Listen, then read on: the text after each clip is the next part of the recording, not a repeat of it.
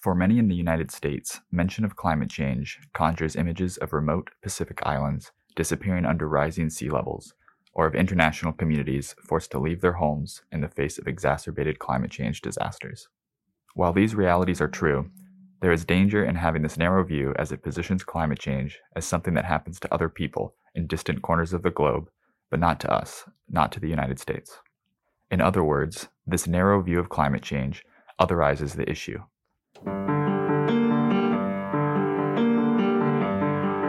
Welcome to the California Law Review podcast. Our goal is to provide an accessible and thought provoking overview of the scholarship we publish. Today, we will be discussing addressing the United States climate crisis and climate displacement, a transition from otherization of climate change to a focus on domestic solutions. This is a student note written by Berkeley Law student Isabel Tahir, published in issue 2 of volume 110 in April of 2022. Isabel, thank you so much for taking the time to talk with us today about your note. Thank you for having me. I'm excited to speak with you and to share more about this piece. So, to begin with, can you summarize what it is you argue in this piece? Yeah, so this note, this piece argues that associating climate change with people outside the United States creates an otherization of climate change that eventually evades the responsibility that we have to look internally and address the domestic climate impact that we're facing. And the importance of addressing the domestic climate impact internally is very important because the effects of climate change in the United States often disproportionately harm poor communities, rural and immigrant communities, as well as communities of color. Uh, thank you, Isabel. Um, and you touched on this a little bit in your previous answer, but what why was it that you wrote this piece, um, and what do you hope it will accomplish? I wrote this piece because I feel a great sense of responsibility. Uh, I feel a tremendous amount of um, both hope and despair in the current situation we face with climate change.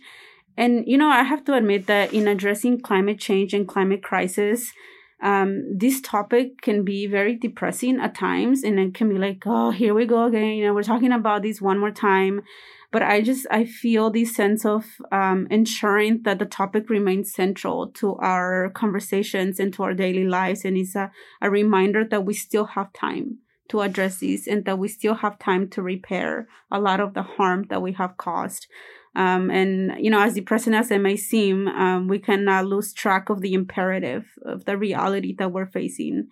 And I hope that, that the piece is a starting point for people um, to look internally and to begin to see how much climate change is present here.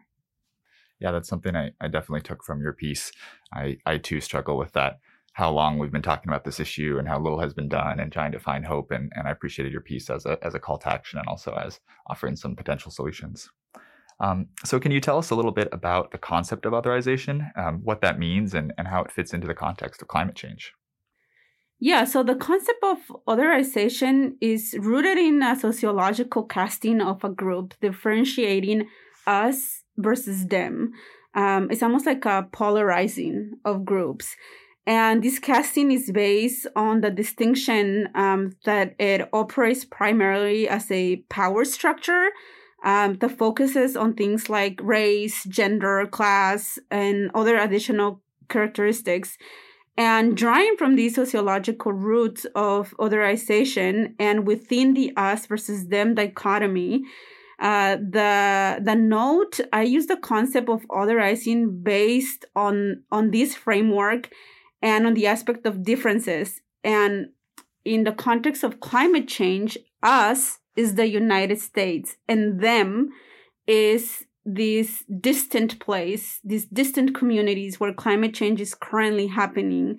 It's it's almost the focus is on different experiences faced by by climate crisis victims um, globally, distant from this from this place. So it's it's it's in other words it's happening there to them. It's not happening here to us. We otherize the issue. Yeah, and your piece talks about kind of some of the perils of doing this, of of thinking of climate change as something that happens abroad, as as something that doesn't happen here in the United States. And I'm wondering if you could you could tell us a little bit more about what those perils are. well, the distinction of us versus them is dangerous for me for two main reasons. First, in the context of global citizens, including climate refugees, the distinction exacerbates climate injustice by constructing um, them as barbarians, almost as threatening the sovereignty of civilized nations who are not facing climate change, when in reality, we are facing climate change. And it also reinforces a racial distinction between us and them citizens and foreigner and friend and enemy. And i i quote a lot of this in my paper and i talk more extensively about this danger. And then the second part of this is that when academic literature covers climate change in the united states um, it covers as it covers the issue as if it's occurring abroad and it perpetuates the idea that united states and its residents are exempt from this global issue when that's just not the case. Um, it advances an idea of American exceptionalism rooted in the belief that other countries have challenges and calamities, but we do not. Like, you know, there's poverty somewhere else, but not here, um, to draw that kind of parallel. And when it comes to climate crisis, that's just very far from the truth. And it it creates a it influences a deflection of responsibility. So your piece notes that while much of the academic literature and media portrayals in the US focus on the international impacts of climate change, the climate crisis is taking place here as well. Could you paint us a picture of what that climate crisis looks like here in the United States? Yeah, I'll I'll do my best because um, this the note gives a regional overview of what climate change looks like now, and I'll just briefly give some examples. I mean, we're in California. Um, I don't know if you're a native of California or if um, you are just here with me because of law school. But since 2017, an array of wildfires have drastically devastated entire cities, Like paradise, entire communities, entire neighborhoods. And the fires and their devastating impact are a combination of many things including poor forest management, inefficient utility infrastructure, and climate change. And California, unfortunately, is not the only state facing wildfires. Uh, regions like Oregon, Nevada, Arizona are also frequently confronting wildfires. And in Arizona, for example, 10 of the largest wildfires in the state's history have occurred in the last eight years. Um, and again, I'm not saying that climate change uh, wildfires, but climate change exacerbates uh, wildfires for sure. And climate crisis um, on the East Coast, for example, is starkly different from the way that we view it in California. Um, in states like New York, Massachusetts, Pennsylvania, uh, climate crisis is a mix of both hurricanes and extreme rainfall and unlike the increase in wildfires, climate change has not necessarily produced more hurricanes, but the hurricanes that have emerged in the last few years are far more severe. Um, and in the South, I'm, I'm just moving along the United States to give a, a more comprehensive picture. In the South, um, similar climate crisis events as those experienced by the East Coast um, states like North Carolina, Florida, Louisiana, parts of Texas, and Georgia face a high risk of hurricanes. A combination of extreme heat, water stress is also present in those southern states like Arkansas, Tennessee, Oklahoma, and then the northern part of Alabama as well. Humidity and storms in places like New Orleans will profoundly impact communities. And I mean, New Orleans is a place that has already been greatly devastated and water stress and short supply will contribute to droughts experienced in places like Florida, Georgia, and Alabama.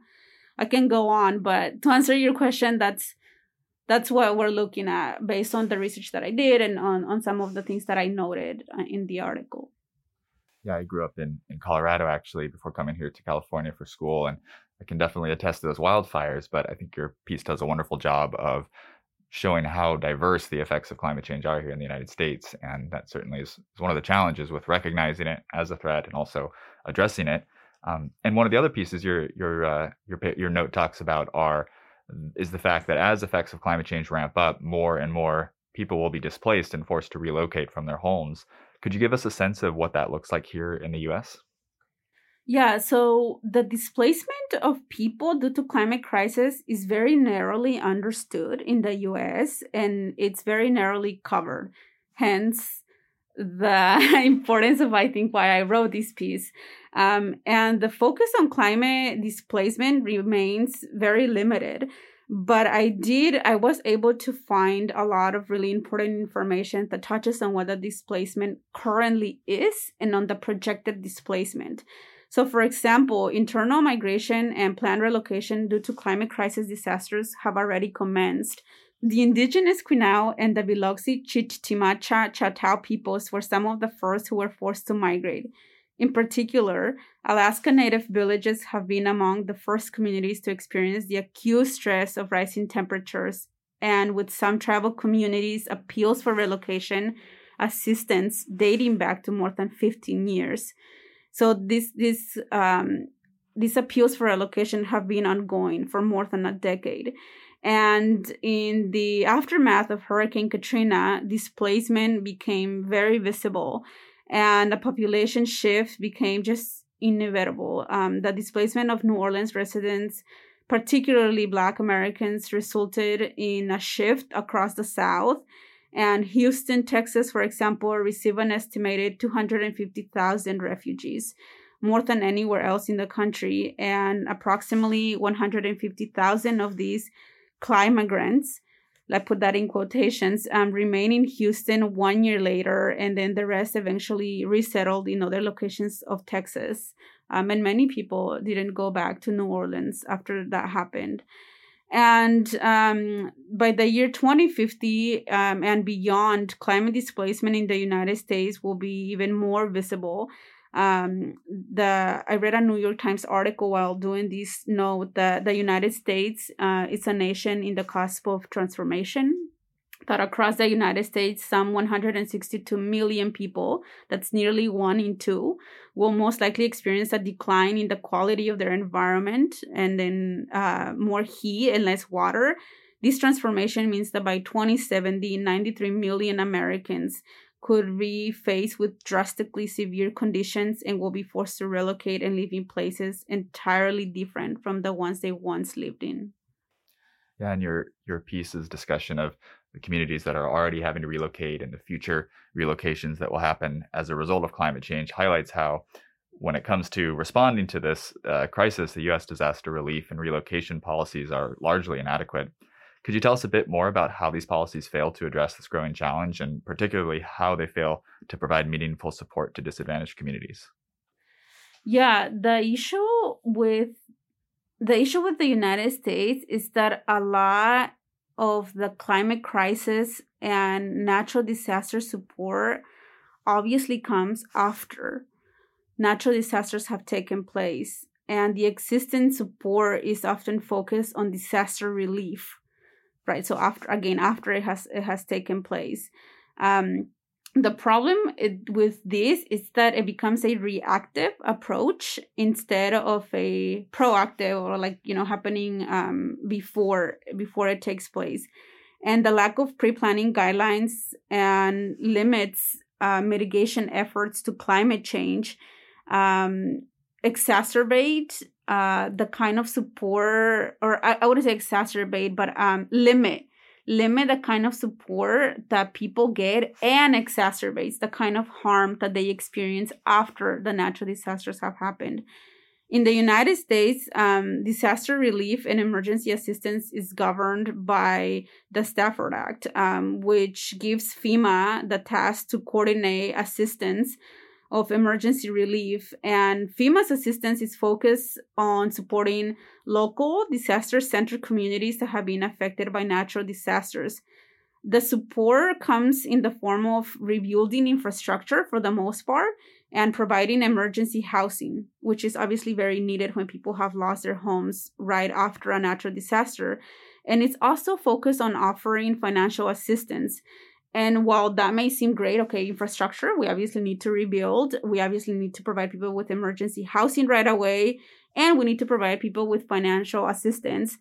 Um, the array of climate induced events um, is just doesn't allow FEMA to partake in the kind of support the communities need across the board. And FEMA's focus on providing support to victims is also most notably focused on victims of flooding. Um, and the agency administers does the agency does take uh, part in a program in a managed retreat program. And through this program they work with local officials and they may request funding to buy out homes or entire neighborhoods that are uh, prone to hazardous or repetitive flooding. Um, and again, like this, this, so this is FEMA's uh, kind of um, approach. That's one of them. And I'll talk about HUD and I'll talk about the other ones. But for example, just focusing on FEMA, um, the amount of funding that we would need uh, to ensure that people who have faced natural disasters and need infrastructure, housing, and financial assistance, it's a lot it's a lot of money, right? And, apart from the money, the level of coordination among local, county, state, and the federal government, it's just it would create a a a, a, pro, a process that would be really hard for people to eventually get that get the support that they need in in a fast way. Um, and then I'll move on to the HUD, the HUD program. Um, the support provided by HUD is comprised of mortgage insurance program and a community grant program. And in the mortgage insurance program, HUD offers mortgage insurance to protect lenders against the risk of default or on mortgages that qualify disaster for qualified disaster victims. Um, for homes located in designated disaster areas, insurance mortgages may use the finance to purchase or reconstruct one family home that will be principal residence of the homeowner.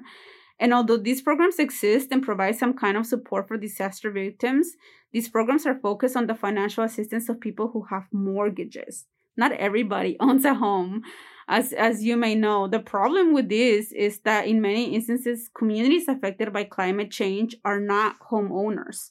And so they may not benefit or they may not qualify from some of these programs. And the assistance to renters and non homeowners, it's then not provided. And this leaves thousands of people with no help or support. So it's again um, it's very inadequate. I mean I, I would say that we're glad something is there but it's it's greatly inadequate. Um and then to support uh, to receive support via the small business uh, program that i had mentioned this is focused on businesses and private individuals and it comes in the form of loans so this the support is not direct financial support. Um, and instead, it offers low interest long term loans to affected individuals who cannot qualify for credit elsewhere. And, and again, this leaves a lot of communities just um, not included. It leaves them um, with no support and no no no lack of, or, or it leaves them with lack of of um, benefiting from this kind of program. So that's that's currently what is offered in the US and I do hope that we move as climate change and climate crisis progresses that we move away from a reactive approach to a proactive approach to mitigate at a mitigation approach. So to address the lack of adequate policy addressing climate change induced internal displacement, your paper calls for the implementation of the UN's framework of internally displaced people can you tell us why implementation of the IDP framework is a good place to start and why it is so important to consider equity and environmental justice in addressing this problem? Well, a lot of na- nations, a lot of countries like the United States are obviously so- sovereign nations, so sovereign countries. Um, they are not necessarily regulated by international law. Um, but I do focus on the paper, on the note um, that international law does have an influence in the way in which we can address climate change. So, as the United States addresses climate displacement in the years to come, the United States internally displaced people framework can be used and modified as a new policy comes into place or as something um, gets gets better implemented as a new better system is established and the idp framework gives clear guiding principles as to who would be considered an internally displaced person, both because of natural disasters and because of human made disasters. Additionally, the displacement of people due to such disasters includes a really a diversity of um, displacement scenarios. I'll just mention some here that I think are really important. And I think what's important with this is that it allows us to classify climate crisis in the United States. So the internal internal displacement is due to one, the sudden onset disasters such as flooding.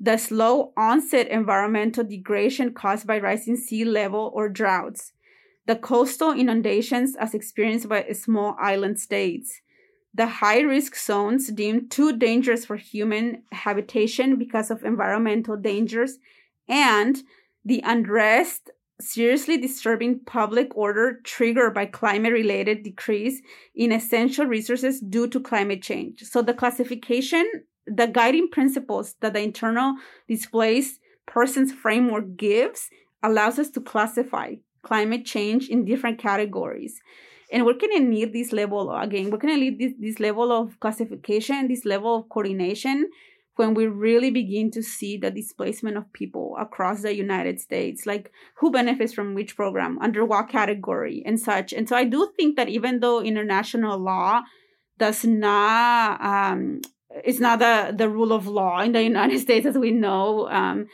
it does influence the way in which we can uh, establish programs that will hopefully allow us to better protect people and to better serve people. And to touch on the environmental justice um, pro, uh, uh, prong of your question, a lot of people who are currently experiencing climate crisis, and I draw this parallel in the note globally are often poor communities and it's often the global south. What's interesting is that even though those communities are facing climate change, they have the least or maybe the least to do with the exacerbation of climate change. Similarly, in the United States, a lot of the communities who are or will face climate change are not necessarily uh, communities that um, have the resources or that exacerbated this problem, but they will face those consequences. And if we have the opportunity to establish a program that will support people in an equitable way, why not do it with the central focus being environmental justice at the core when we have the chance to do it? I would say when we have the chance to do it right from the from the get go. And um, I think that we would eliminate inefficiencies in the program from a policy perspective, inequities, for example, and definitely, hopefully, the funding will be distributed in a more eloquent way for communities that will be impacted. So I do think that um, incorporating EJ um, will be central to these kind of programs and will hopefully allow us to be to establish these programs in a better way. Well, Isabel, thank you so much for bringing attention to this topic and for speaking with us today. Thank you for having me. Um, I do want to make um, a point before we end this. I think we all have the opportunity to create change in the way that we want to see the planet be habitable for future generations. So, whomever is listening, I really, um, I just come from a place of we we can all contribute to something greater than ourselves, and we have an incredible opportunity to change the way we're doing things. So I hope that you read at least the introduction to the piece, or that you listen to the first I don't know, 10 minutes of this podcast and that you engage in conversations that will hopefully help you see climate crisis happening here in your own backyard. Thank you. Thank you. We hope that you have enjoyed this episode of the California Law Review podcast. If you would like to read Isabel's note, you can find it in volume 110, issue 2 of the California Law Review at californialawreview.org. For updates on new episodes and articles, please follow us on Twitter. You can find a list of the editors who worked on this volume of the podcast in the show notes. Thank you, and we'll see you in the next episode.